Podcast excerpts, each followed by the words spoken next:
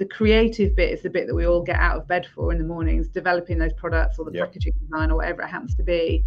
But landing something on shelf is so complicated, involves so many different people. The process is probably the bit that gets everybody bogged down. So I wish there was a magic button that just made all that stuff kind of happen and maybe one day there will be.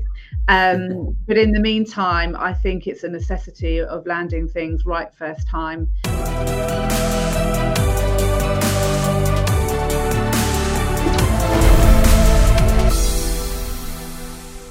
Uh, today, I'm, I'm, delighted to be joined by Emma Beale, uh, Head of Product Innovation at Waitrose.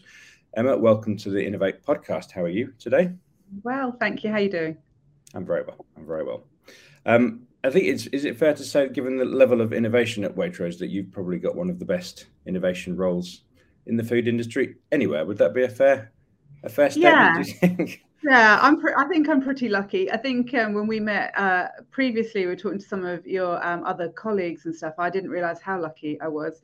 Yeah, I'm. I work for a brilliant brand in an industry that I've always loved, um, and I have a fabulous team. And in the last couple of years, I guess that's all you could ask for, really. So yeah, no, I yeah. think absolutely spot on. Very good. Well, uh, yeah, building building on that, just tell us a little bit about yourself and your background for those that those listeners that maybe don't know you. So um, I've been here at Waitrose for 11 years, but doing a variety of roles. But primarily, uh, previously to that, I spent a decade at PepsiCo. So learning my FMCG stripes, if you like, working on brands like Walker's Crisps, um, private, previously to that, I my first ever job actually was at Nestle as a graduate uh, on Smarties, and there's no better way to start than a tube of lovely uh, chocolate sweets. So I've always been um, in the food industry, even as a consultant. Most of my time was spent working with other food organisations. Um, it's fast moving, it's innovative, it's interesting. It's the kind of stuff you can have a conversation with your family with over the dinner table. So yeah, uh, yeah it's always been my passion. Very good, very good. Um, so to start the um, every podcast episode, we we like to do some kind of rapid fire questions, just so the listeners can kind of understand a bit more about you. So uh, let's start with your um, your, your favorite town or city in the UK for for food from from an eating out perspective, I guess.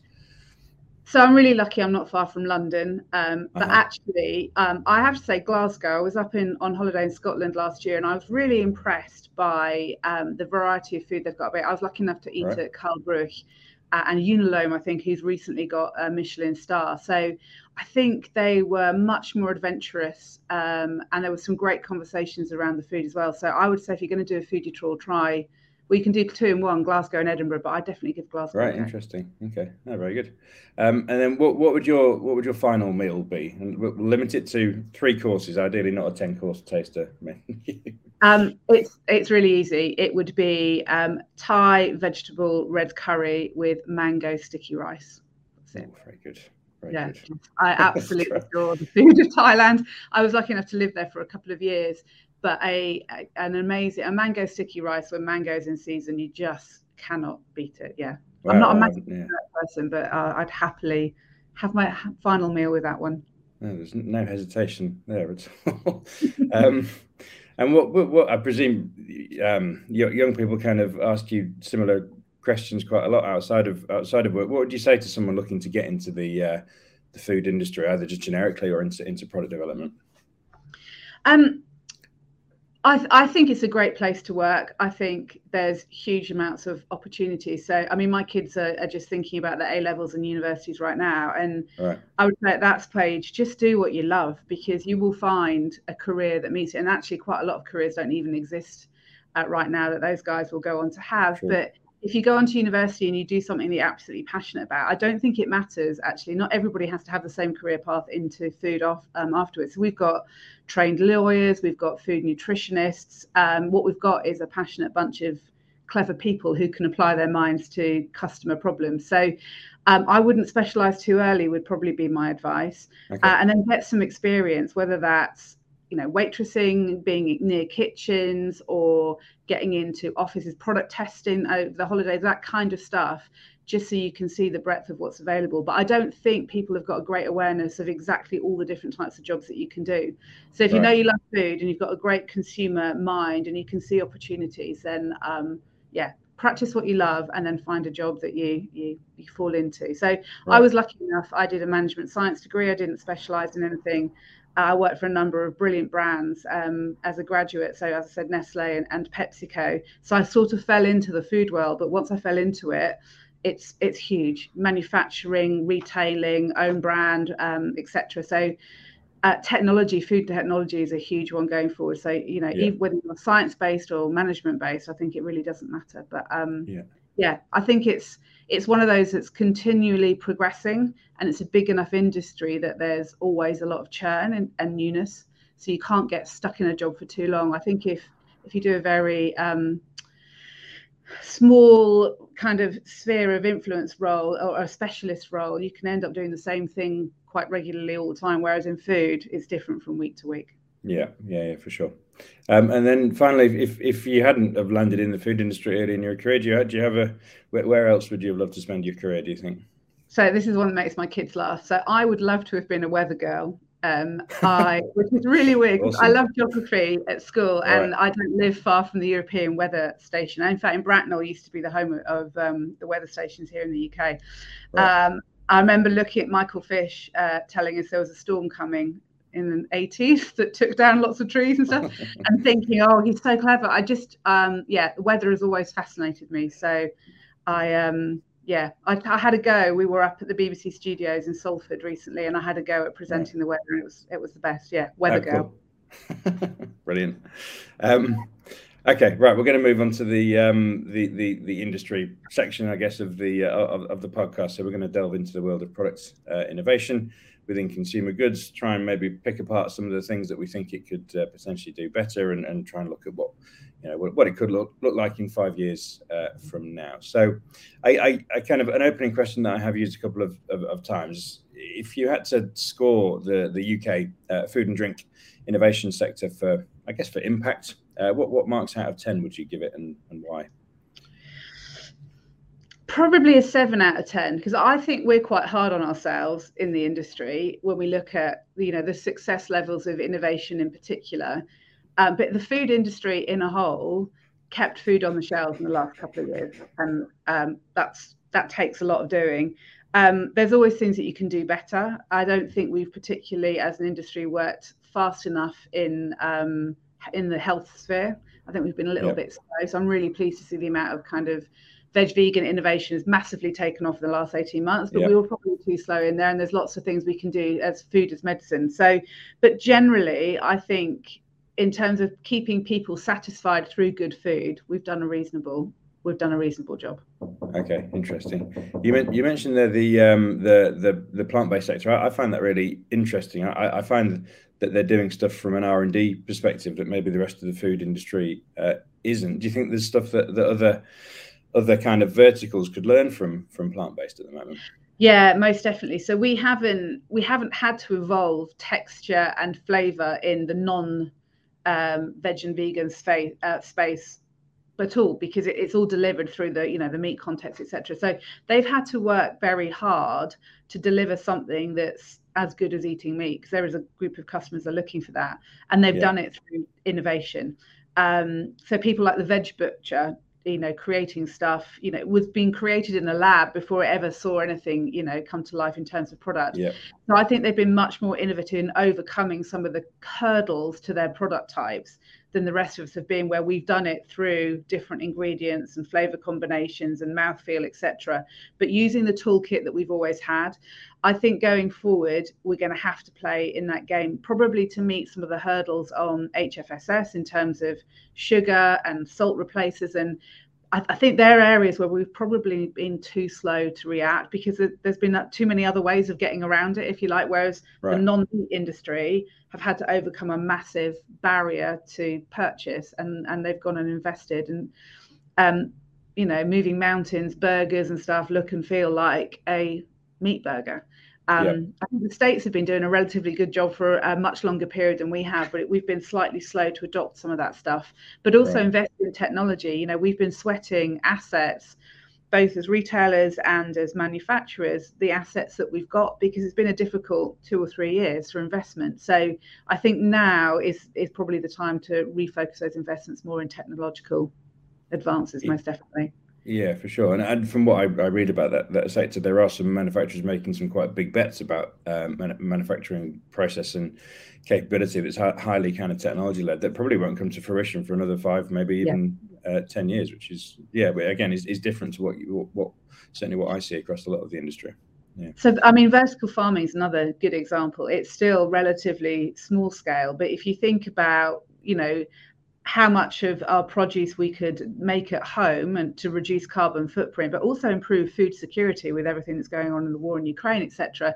Vertical farming offers quite big opportunities, but it takes huge upfront investment and you know all of our systems are set up to grow our lettuce in spain example. So there are there are big technological advances and there are big distribution and, and system changes that would be required for us to, to get to these things at scale. And and so they're in the difficult box right now but i think there'll be external pressures which mean we have to do a lot more of that stuff in the future.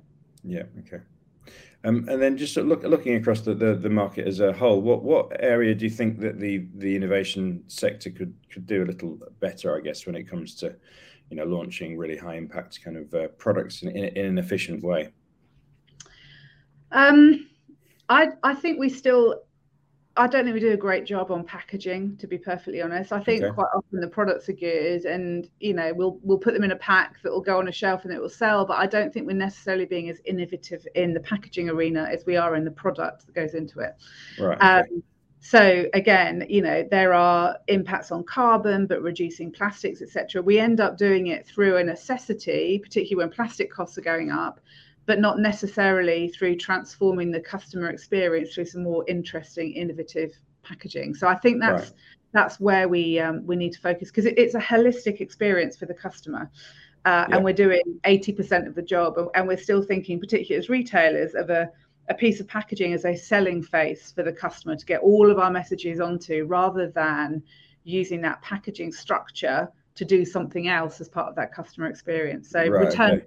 be a good example um, where people would buy into something and then bring it back and use it again and creating a whole new system. So I I think we've relied too heavily again on on the the machines that erect the current cartons that put your ready meal in a box sure. that, that, give a, a decent um, selling face because actually there are there are issues with moving away from that in terms of how you get impact for the customer at the shelf, but there are also big cost implications in how you change packaging lines, for example. So again, I yeah. think that's probably where the next 18 months, I don't think it's longer than that, we've got to step change. Right, interesting. Yeah, that's maybe think that could be a future podcast episode. Actually, trying to look at maybe a couple of different other other sectors that, that do that kind of packaging within the product proposition quite quite well. Yeah, that's really interesting. Um, reflecting back over your your, your time uh, in the consumer goods sector, you've obviously had a you know a, a, good period of time within what I would term kind of CPG, so the, the big branded, often global manufacturers, so you know PepsiCo, um, and then you obviously had you know a number of years in, in, in retail and Waitrose. What what what are the kind of the big differences in terms of how those two sectors approach innovation? Sheer scale. So I would say uh, I thought I thought PepsiCo was a fast-moving, it is, it was ten years ago, a fast-moving consumer goods operation, but the amount of NPD that we launched in a year was peanuts compared to what retailers churn out. So right. I think uh, I think processes are similar in terms of going through stage gate processes and sign-offs. I think within manufacturing, you own the manufacturing relationship, so you can be on site changing stuff talking to the factory manager and stuff, that's a little bit more removed when you're a retailer because you're using that through a supply base. Mm-hmm. Um, so I, I think in, innovation can be more efficiently delivered in the manufacturing base than it can as a retailer. Um, but the sheer volume of what we churn through because of the sheer number of different uh, supply base that we work with is on off a different scale. So right. um, we have a team of people who just manage the timelines, the planning process of getting an idea from a sketch on a piece of paper to a shelf.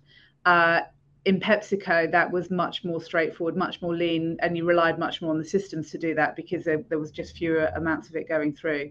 But then they had a bigger impact. Um, so, you know, I was, when I was there, we launched great British flavored Walker's crisps. So Marmite, a Heinz tomato ketchup, and a Branston pickle. Um, right. And that was the biggest thing we did that year. It came with a massive TV campaign, a huge trade plan campaign, but everything that you work on is up, up to the point of purchase. You then hand it on to somebody else to execute on your behalf. Whereas in retail, you've got that final mile. Where's it going to go on the shelf? How you're going to um, get partners in branches to talk about it and, and you know excite customers, yeah. etc. So the kind of what you do in your role as an innovator is quite different between the two as well. Right. Okay both equally interesting. Um, yeah. But I think I wasn't prepared for the scale of change uh, the, right. and the speed of, of getting things done. And it's and it's incredibly competitive. I mean, you know, there's a very um, established retailer market here in the UK who are all busy doing what we're doing. And so you're constantly looking over your shoulder. Whereas if you are the number one brand in that market, you're much more likely to be leading that market rather than and looking to globally what's going on rather than being so um, focused on what's going on in the UK. Yeah, true. Right. Okay. And and how has innovation process changed over your time at uh, at Waitrose? I mean, the demands for it to be faster keep coming. Right. Uh, okay. I think. I think. I think the systems are there. I don't. I don't think they're as good as they could be and i'm sure everybody would say that about their innovation processes you know the, the creative bit is the bit that we all get out of bed for in the mornings developing those products or the packaging design or whatever it happens to be but landing something on shelf is so complicated involves so many different people the process is probably the bit that gets everybody bogged down so i wish there was a magic button that just made all that stuff kind of happen and maybe one day there will be um, but in the meantime, I think it's a necessity of landing things right first time.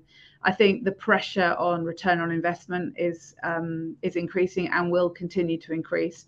Okay. You can't keep launching the amount of, and not just Waitrose, the industry launches um, without, I think, being with the amount of data that we've now got our fingertips, the amount of testing that we can do and stuff up front without increasing your return on investment and therefore being much more thoughtful. So I'm hoping that the funnel will narrow and we'll have fewer but bigger wins. Um, but I think we're a little bit away from that because the market just changes underneath your feet. So, you know, this time last year we weren't prepared for wheat prices up where they are, packaging prices up where they are, and a cost of living crisis that, that people would be facing into the summer. We were hoping this was going to be well, a summer festival. That's what you can see if you walk into Waitrose. Yeah, right.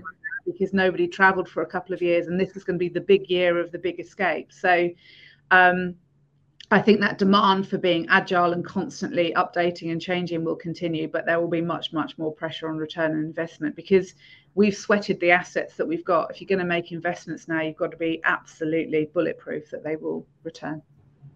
So you mentioned ROI. So how, how do you kind of coach your your your teams to to manage uh, or understand the level of, of risk within individual products? I guess that they're kind of coming to you and proposing for for launch. So, I mean, we, we do the, the sort of normal analysis on the shape of the market, who the customers are, what penetration yeah. it will drive, what rate of sale, etc.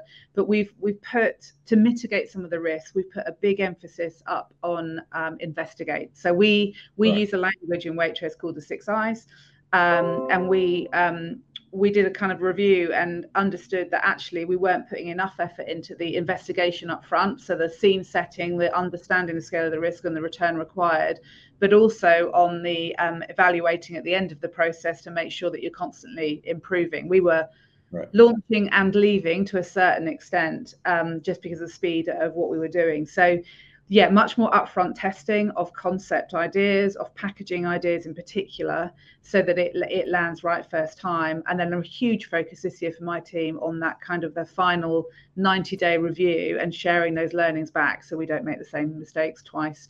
Right, um, okay. it, it's not rocket science, but it's again, it's not the creative, sexy part of the job.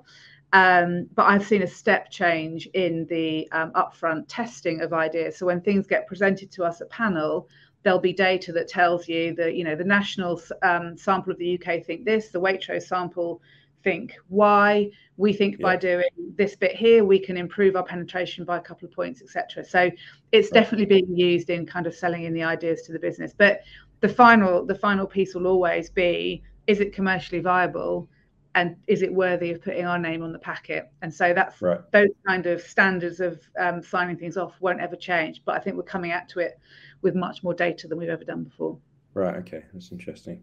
Um, and then you, you, touched on it briefly a moment ago. You and I were talking about it before we, we, we started this this episode. The, the, the, cost of living crisis is going to looks like it's going to be with us for at least a year, I guess. How do you think that's likely to impact product innovation, not, not just in Waitrose, but across the, the, the UK market for the next 12 months? It's interesting because COVID massively suppressed innovation. Uh, I mean, right. very little happened in the last couple of years because it was the pipeline that got shut down and, and furloughed within manufacturing and not so much within where we are. Uh, so we've seen a huge uptick this year in things that are launching to the market. So I think there is a, a backlog of innovation that people will want to get out, will have invested in. So I'm not yep. sure it will slow down. I do think the emphasis or the timing of things will change. So the cost of living crisis for every customer means they are watching the pennies. Uh, and we've looked sure. back at the 2008 kind of customer behaviors and what happened in the last recession. And a couple of things people tended to eat in more rather than eat out. So mm-hmm. um, that's a kind of a share of stomach opportunity for us as an industry. People right. use up stuff a lot more. So, kind of decreasing food waste, but making sure meals can go further. So actually, that's really useful for scratch cooks and how you might be able to capitalize on that kind of market. Yeah. Um, but the biggest thing is is the value of the basket.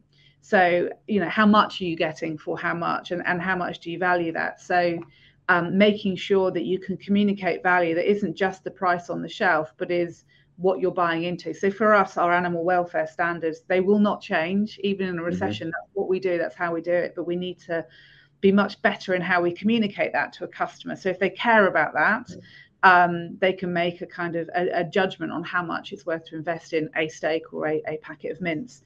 Um, so I, I, think it's how you communicate value in all of its forms is going to be um, what will make innovation successful the next couple of years. It's probably not how a lot of it was devised, but even now you see people right. kind of fine tuning um, their communication stances at the moment so that customers are getting the value message of whatever it is that you're trying to sell. So yeah. it may be that the premium end, some of the premium end of the market within food and drink, I imagine may get a little bit delayed because you're not going to have 20 quid for a, an interesting new spirit uh, left over at the end of the week in the way that you might have envisaged this year. I, right. I don't think it will slow down a huge amount because I think commitments will already be made. I think we'll probably see a big impact this time next year. Right. Okay. Okay. So let, us just turn our attention to the future of, of, innovation for a moment. And obviously, you know, we we we do seem to be kind of lurching from economic crisis to economic crisis. So it's very hard to kind of um, predict for with any accuracy. But let, us just think what what innovation in a, in a large retailer like Waitrose could look like in in, in five years' time. Um, from a structure perspective, in terms of how you're thinking about structuring your, your teams, what, what what do you think is the kind of the, the direction of travel at the moment? Um, I'm not sure that's going to change that much. We have a, a pod structure here. So we have teams right. that work collaboratively across buying, technical, and product development, but actually much broader than that merchandising, supply chain planning, etc., etc. That's a change that we made about three years ago. Um, and that collaborative working, when it works well, is the most cost effective way of launching a product and, and making it successful because you've got the great thinking coming from all parts of the business who all believe in what it is that you're trying trying to launch. Okay. So I don't think the structure is necessarily going to change. I think um, we've got to be really conscious that what we do is competing with brands. Um, so actually being part of that wider conversation that what a customer is seeing is really important rather than being isolated in your own brand world, I think is really important. So right. um, I yeah, I, I, think there's going to be a lot more structure. I, I, think the, the issue at the moment is, you know, there's cost price increases all coming across the industry. Um, that there's a huge amount that our teams are having to deal with on a daily basis. So trying to remove cost of goods, um, trying to find new distribution routes across Europe, and et cetera, et cetera. So it's it's hard whilst you've got a lovely collaborative group to make sure that innovation remains the focus within that group. That's probably the biggest challenge in the next 12 months, just because of everything else that's hitting them on a daily basis. But right, okay. I yeah, I'm not envisaging anything massively changing from a structure perspective. And just just build a little on that pod, pod structure because you know you, you, you guys have been doing it for a number of years. It's not necessarily something that other retailers outside of food and drink would would uh, would, would do. So that when when you say cross functional, that's not just product development people. That's you got what buying, merchandising, supply chain, etc. Just talk to me a little about how how they, those work.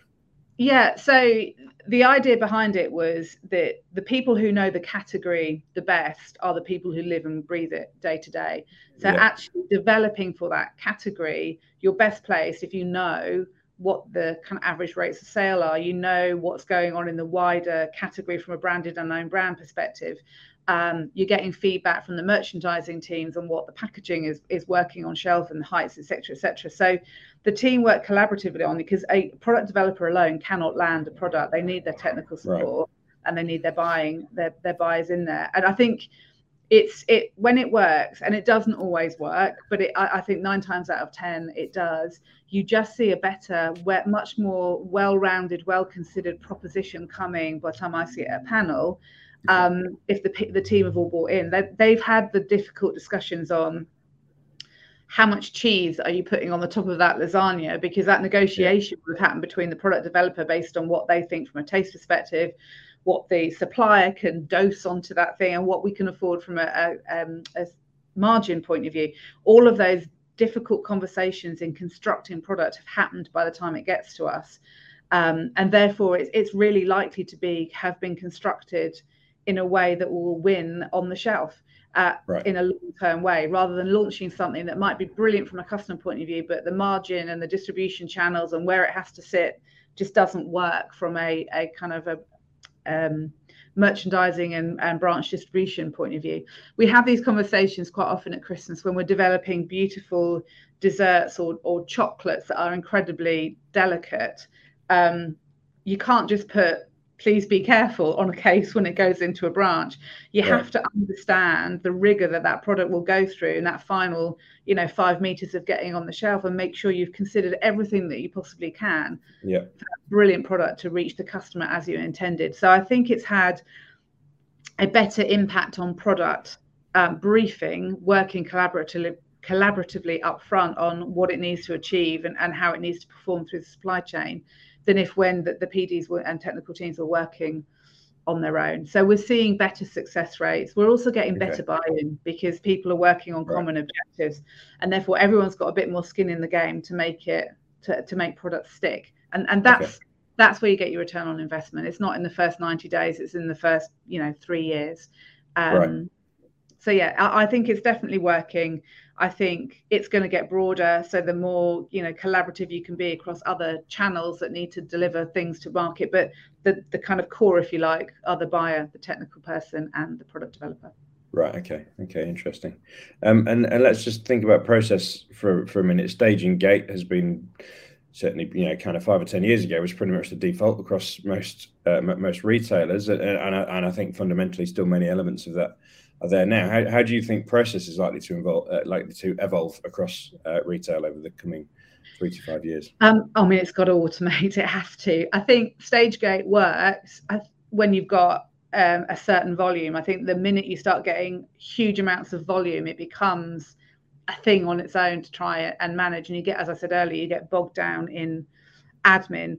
I hope that we develop processes that are automated in a way so you know a barcode will automatically be um, generated and applied to a piece of packaging because something further upstream right. has triggered that rather than people having to still do the individual steps. I think the stage gate process of ideating checking in to make sure something's worth doing, going through the development, signing off the product, launching it, and then review it. In principle, there's nothing wrong with that.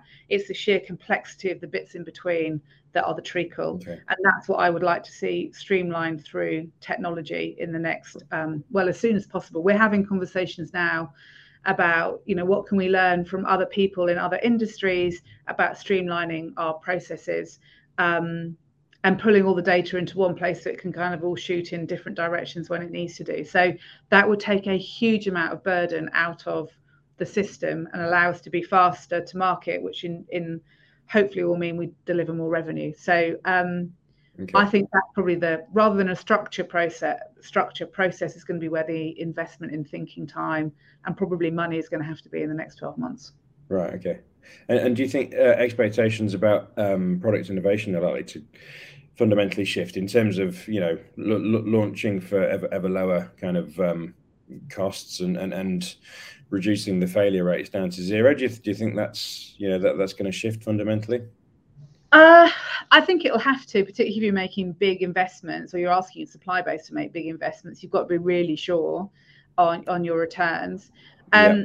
My worry is getting down to zero. Wouldn't that be a nice place to be? From my perspective, I don't think it would because that means that you're you're iterating. You're probably not being breakthrough.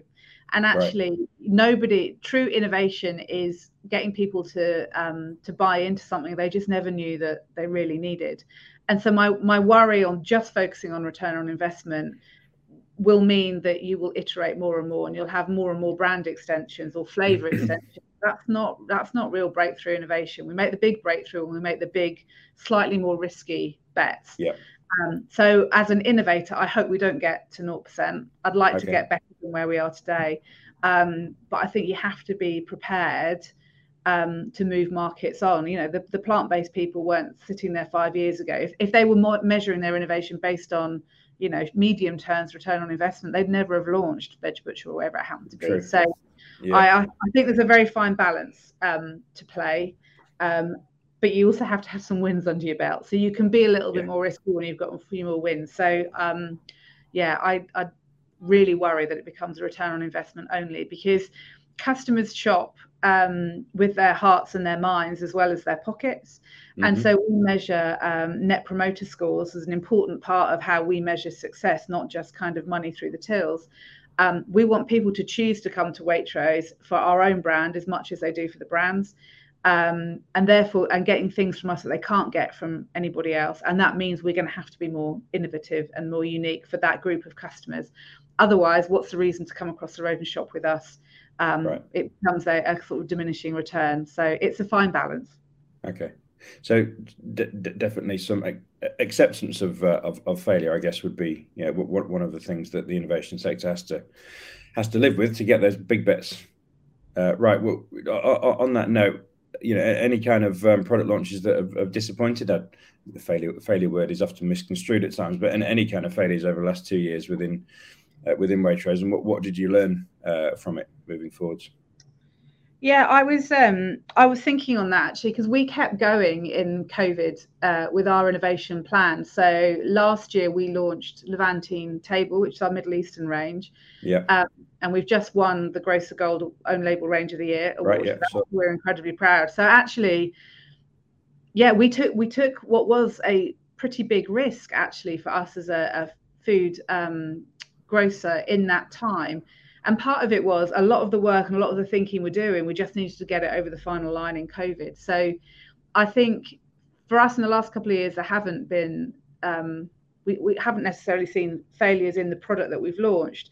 I mm-hmm. would say, however, what, what we haven't done as much as we should have done is because of COVID and working from home, we became much more too much internally focused internally focused in our industry, but also not getting out to see what's going on in the rest of the market. So I think the hard work is happening has had to happen now to make sure the innovation of the future is as broad and as appealing as some of the stuff that we've previously launched because you couldn't go on market trawls at last Christmas because of, of sure. COVID. Yeah. You couldn't get out and experience that bright new restaurant because it probably wasn't opening. And if it was, uh, you know, it was shut due to COVID. So I think the bit that we've got, the failure, if you like, from an innovation team, I would say, is becoming too insular as a result of COVID and not taking okay. those shackles off quick enough to be creative innovators as we've come out of the pandemic. Um, and so getting people out and about, getting people out doing visits, getting people into branches, getting people into the supply base, all of that is incredibly important. But it took a while for us to ramp back up again. Um, and with hindsight, we probably should have done that faster. But I think people okay. were naturally nervous. As human beings, sure. we're all been naturally nervous about what's going on, and now we're learning to live with COVID. It's kind of yet another day. So, um, yeah, it's pushing ourselves to be okay. as innovative as we would have once been pre-COVID, and not to just think about the world in the four room, the four walls that we happen to be sitting in on our own. Some okay. right now. So now, now that you you are out, kind of looking at the rest of the market outside of Waitrose, what what's the best either products launch or, or range that you've seen uh, over the last couple of years? So, because uh, I knew you were going to ask me this, I went and did a bit of a trawl last night of uh, the competitive uh, set, and there there's been there has been a lot of brand extension, I would say, um, which is novel but not particularly breakthrough.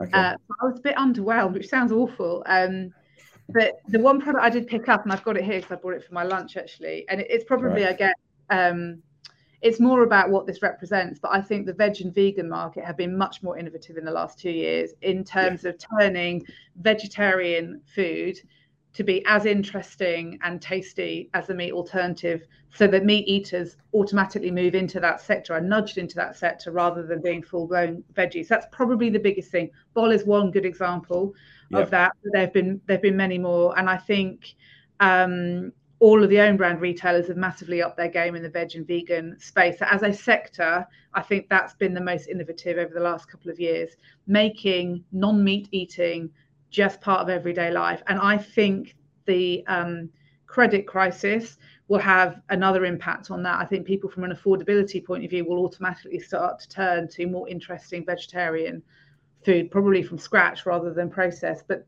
yeah, so that's an area that I think's done particularly well. Um, yeah, the rest of it has been a little bit lackluster, I would say. Okay. okay. Awful, Marking our own homework. um, now, I'm, I'm, I'm, I'm with you. I'm a big fan of the plant-based sector. I think they've got a very interesting tipping point coming up where these alternative proteins at the point that the the, the taste and the texture is either similar or better than the meat and the, and the cost yeah. and the price is either the same or lower than the meat, I think that we will see a very significant shift in consumer behaviour, and that, that could be quite soon.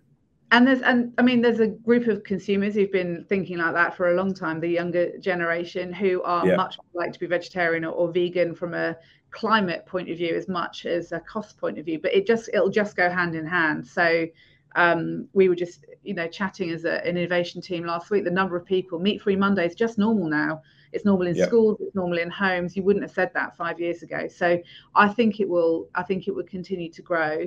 Not just the plant proteins, but doing interesting stuff with veg, which again is just fundamentally healthy and good for you. Um, it's not to say that meat isn't. Um, but I think from a value point of view, that's where we're going to see a lot of the growth in the next six months, definitely. Um, and then we're, we're coming to a close, just the, the, the, final topic, just kind of touching on what, what we mentioned right at the start of the uh, the, the episode, just in terms of innovation as a, as a career for you know we, we talked about kind of young people coming into it. What what what, what are the skill sets that you think that that make successful product innovators, product uh, product developers? What do you what do you like to see in people uh, within your within your teams that you think will make them successful? I mean, the first thing is a passion for the customer um, right. and a curiosity uh, because you can't train that. I think you've got to you've got to be able you've got to love whatever the industry is is and, and for us it's food but you've got to be curious about what the customers want need desire and have a passion to go and create it um, i think things like being commercially astute as a product developer now you need to be much more commercially aware um, than probably you did 15 years ago, just because of, you know, as we talked about the return on investment pressures and margin pressures. But yeah. you can train some of that kind of stuff and you can be supported through that if you're working with your buying teams. Um, I think you have to be great at analyzing data because we've probably got more of it now than we've ever had before. So whether it's uh, loyalty card data, whether it's using services like yours on testing, um, Kantar, IRI, Mintel. There's so much out there. It's about picking out the right fragments of insight that will help you build a customer winning proposition. So right. analytical skills, um, which is quite is can be quite at odds sometimes with cre- massively creative people, but I think or people think that's the case. It's not about being brilliant at maths; it's being analytical with with data, however that data is presented to you. Yeah. Um, and then the the one thing I would say that I wish I'd done earlier in my career was um, learnt to negotiate. Um, right. And that's not necessarily a selling negotiation, but a negotiation so you get what you want and what's the best overall outcome for your product. Like I was talking earlier about the amount of cheese on a lasagna. That's a negotiation to be had with the supplier, with the technical manager, with the buyer. Um, and I think there's going to be a lot more negotiation skills required to land brilliant innovation going forward just because of the sheer number of people you have to work alongside and collaborate with to get something good on the shelf so um, right. that they would be my analytics negotiation but you can't teach the passion. You've got to be, you've got to have that that want and that desire and that forward-looking um, perspective. And what, what do you think is the, the, the one thing that the innovation sector does does amazingly well that's not necessarily kind of understood externally either within the kind of the broader market or by, by consumers? Yeah, I, I think we understand a lot more about human psychology than people would think we do. So, you know, we right. we consider what a customer will see, what the customer will think, and how they will feel based on a piece of packaging or a product or wherever it happens to be. And I'm not sure people realize how much depth of thought goes into um, creating a product. I was reflecting on the communications around COVID in the last couple of years. You know, the the way because at the beginning they were so effective is because somebody understood the human psychology of what it would take to switch us on to behaving in the way that the government want us to us to behave yeah. and marketeers and product developers and packaging developers do that every day thinking about the language they might use or the um, the color schemes or the flavor profiles that will will have an impact on human psychology but um, yeah, I'm not sure people ever realize quite the depth of understanding a customer that we will go to to create something that they truly will desire and and pick up. Right. Yeah, it's it's quite deep levels of empathy, isn't it? I think that's required yeah. to kind of yeah. really land innovation. Yeah. Very interesting. Well, we, have uh, we've, we've come to a close. Um, Emma, it's been fascinating talking to you. Um, many thanks for giving up your time. You're um, welcome. And yeah, I, lo- I look forward to continuing the conversation at a future date. Uh, Emma Beale, Head of Products Innovation at Waitrose, thank you very much for your time uh, on the Innovate podcast. Thanks.